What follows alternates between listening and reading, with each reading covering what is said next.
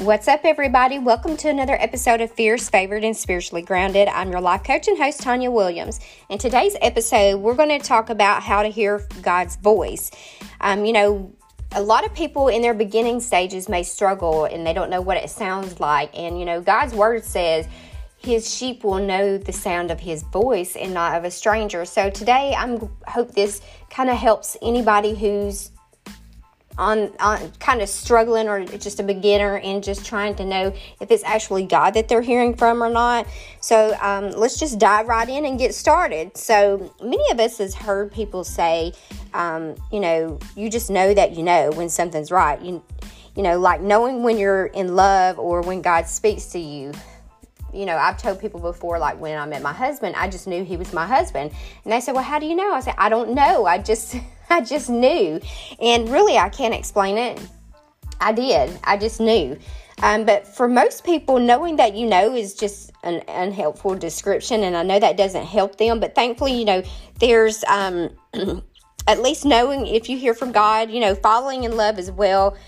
But we'll leave that for another day. But hearing God's voice is uh, not just open to a spiritual elite or select few, but it's for all of us. And I'm going to help you today to know that you're hearing from God's voice. So you may be asking, well, who does God talk to? Like I said, you may think that he, only speaks to prophets or, you know, he only speaks to uh, a preacher, a teacher, or something like that. But um, actually, in John 10 27, it says, God is loving Father who wants to speak to everyone.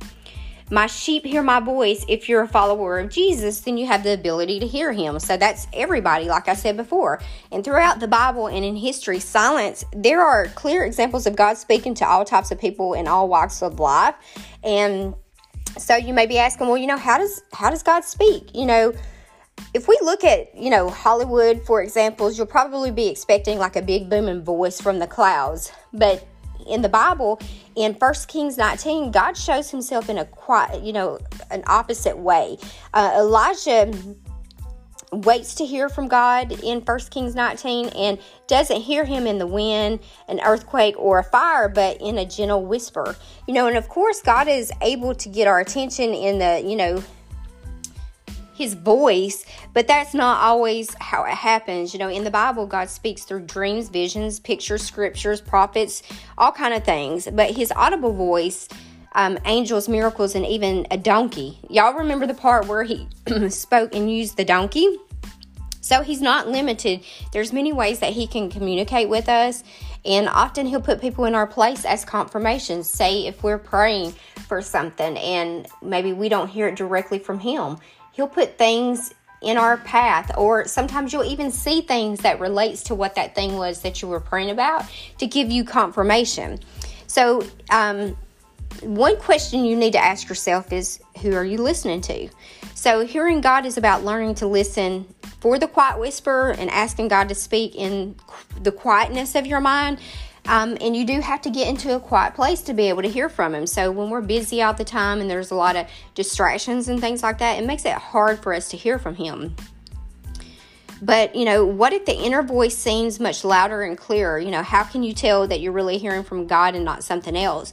And I'm going to give you a couple of um, options for who we might hear and um, listening out for what God's saying. So it could be hearing from yourself, Satan, or God. So here's um, how you can kind of tell the difference between the three. So yourself. So your own thoughts are probably going to sound logical or analytical, and it'll sound like the kind of things you often think all the time. So that's how you know if it's you.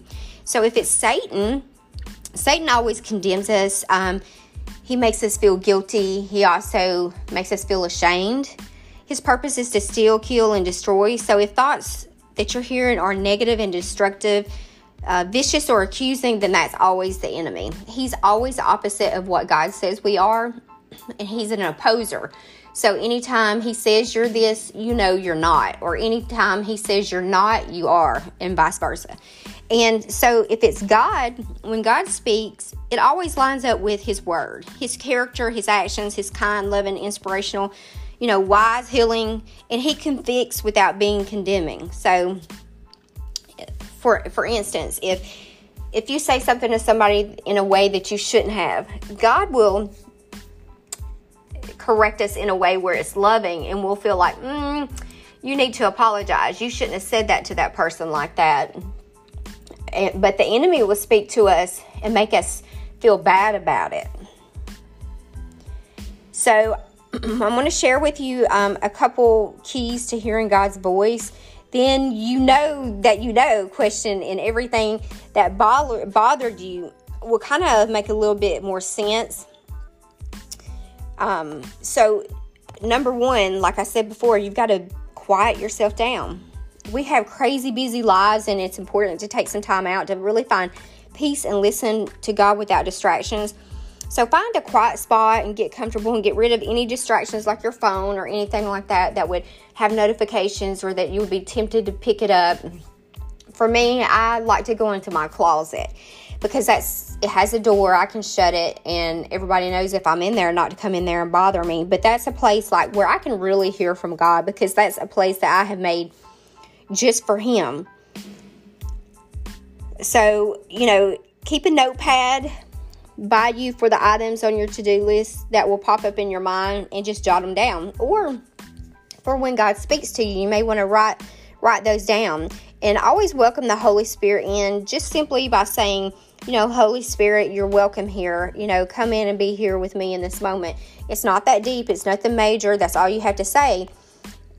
Number two, fix your eyes on Jesus. So use the eyes of your imagination to picture Jesus. You know, you might think um, he's in black and white, or it's a color image, or, you know, a movie screen in your mind, whatever it is that you've been told um, you know, use your imagination. You know, find a, it might be a little bit unorthodox, but it's valuable to remember that uh, the people that heard from God through vision all throughout the Bible, Jesus even used vision to connect with the Father. So the Son can do nothing by himself, he can do only what he sees his Father doing, and that's in John 5 19. So as you picture Jesus, ask him questions. You know, Jesus, how do you see me? Or Jesus, what what do you want to say to me today? Number three, listen. Um, listen. So really, just tune into spontaneous flow. Um, again, his response may not be as an audible voice, but God often speaks through our thoughts. It might sound like your own thoughts at the start, but you practice and you'll be able to be hear more clearly and dis, you know distinguish God's voice. That's where um, the next point, number four, comes in where I want you to write it down. Keep a journal of what God says to you. Write it down unfiltered just as you hear it. Don't worry about the spelling or the grammar or, you know, to wanting to correct it so it's perfect. You know, just share it with other people. And the more you experience the hearing from God, then you'll be able to help figure out what God was speaking to you and what he wasn't. So, you know, as you as you go on, you know, uh, you'll you'll become better at it. You'll hear him more clearly.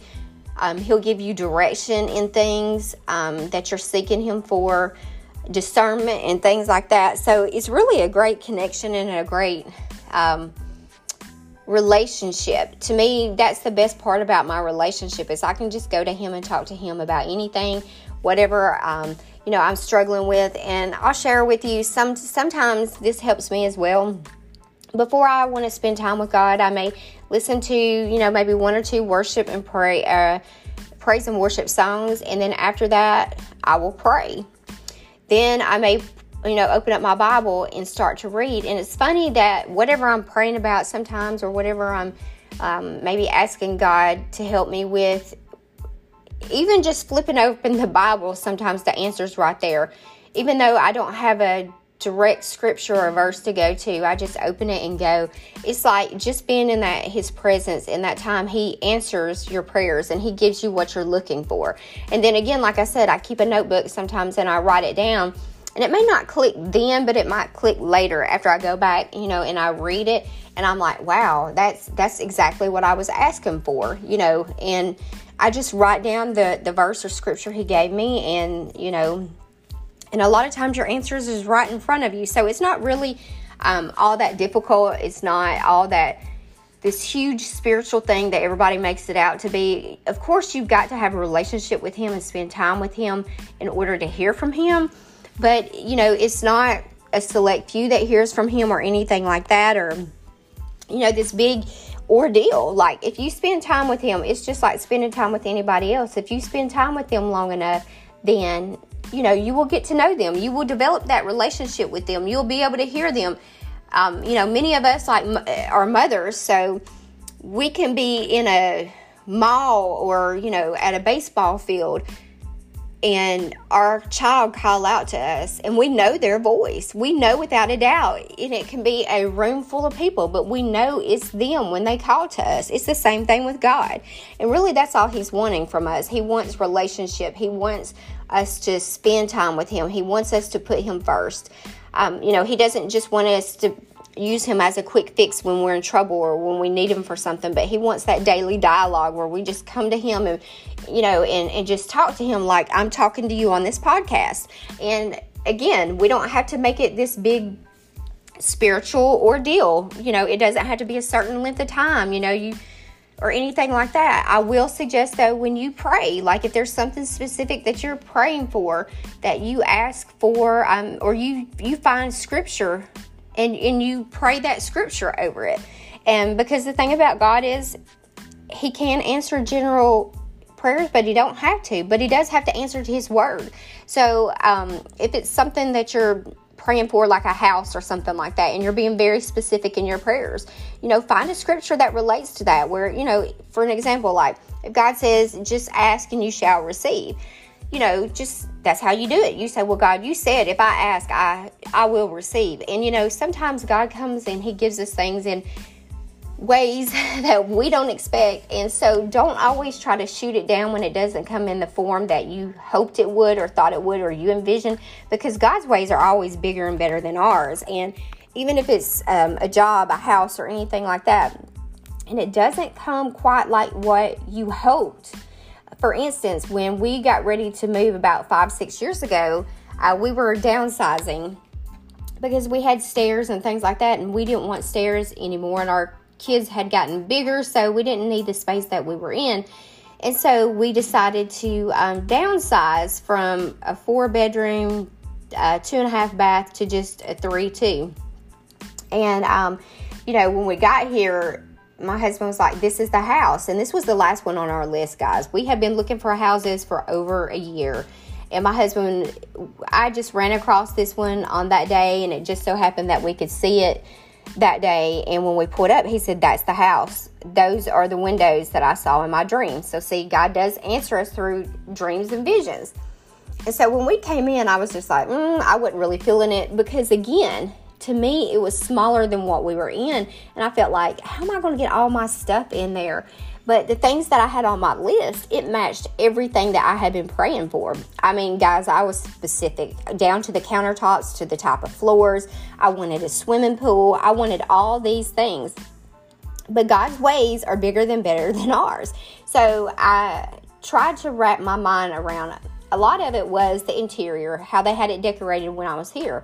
So I took the, the pictures offline to try to um, you know, in my mind, I would look over them and watch over them and stuff like that to try to wrap my mind around, well, how I'm going to place my furniture and this and that.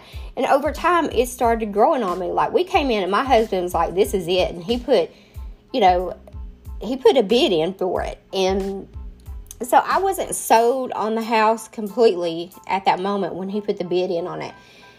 And um, so, long story short, this I absolutely love this house. it's all one level. You know, I can bring the groceries through the back, through the garage. I don't have to go through um, a, a flight of stairs to get the groceries in the house. I don't have to go down a bunch of stairs to take the laundry to the laundry room and things like that.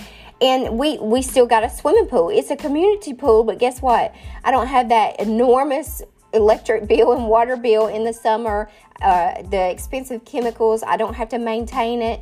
So it's like perfect. If I want to go down there to swim, I can. If I don't, I don't have to deal with it. So his ways are, he still gave me what I wanted and the desires of my heart. It just didn't come in the way that I expected or what I envisioned.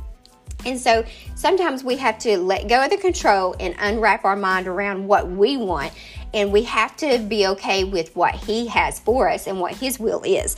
So, the long story short is, you know, be open minded to what God has for us because His ways are always bigger and better than ours. So, this concludes this episode of How to Hear from God's Voice. Thank you guys once again for just always listening in and supporting me and rocking with me. You know, if you're not already following me, you can check me out on Facebook on Tanya Williams Life Coach or on Instagram on spiritually underscore dot grounded.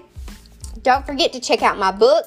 The best version of me is available on Amazon or on my website, TanyaWilliamsLifeCoach.com. Um, I have decided to um, start launching this as a small group. Um, I think that some of the things that I share in this book are important. Um, the church doesn't really speak about some of the things that I talk about my own experiences in the book, and we wind up sitting in the pews still struggling and in bondage to these things because we don't know how to get free from them. So God has given me a vision to make this into a small group and to create a workbook for it.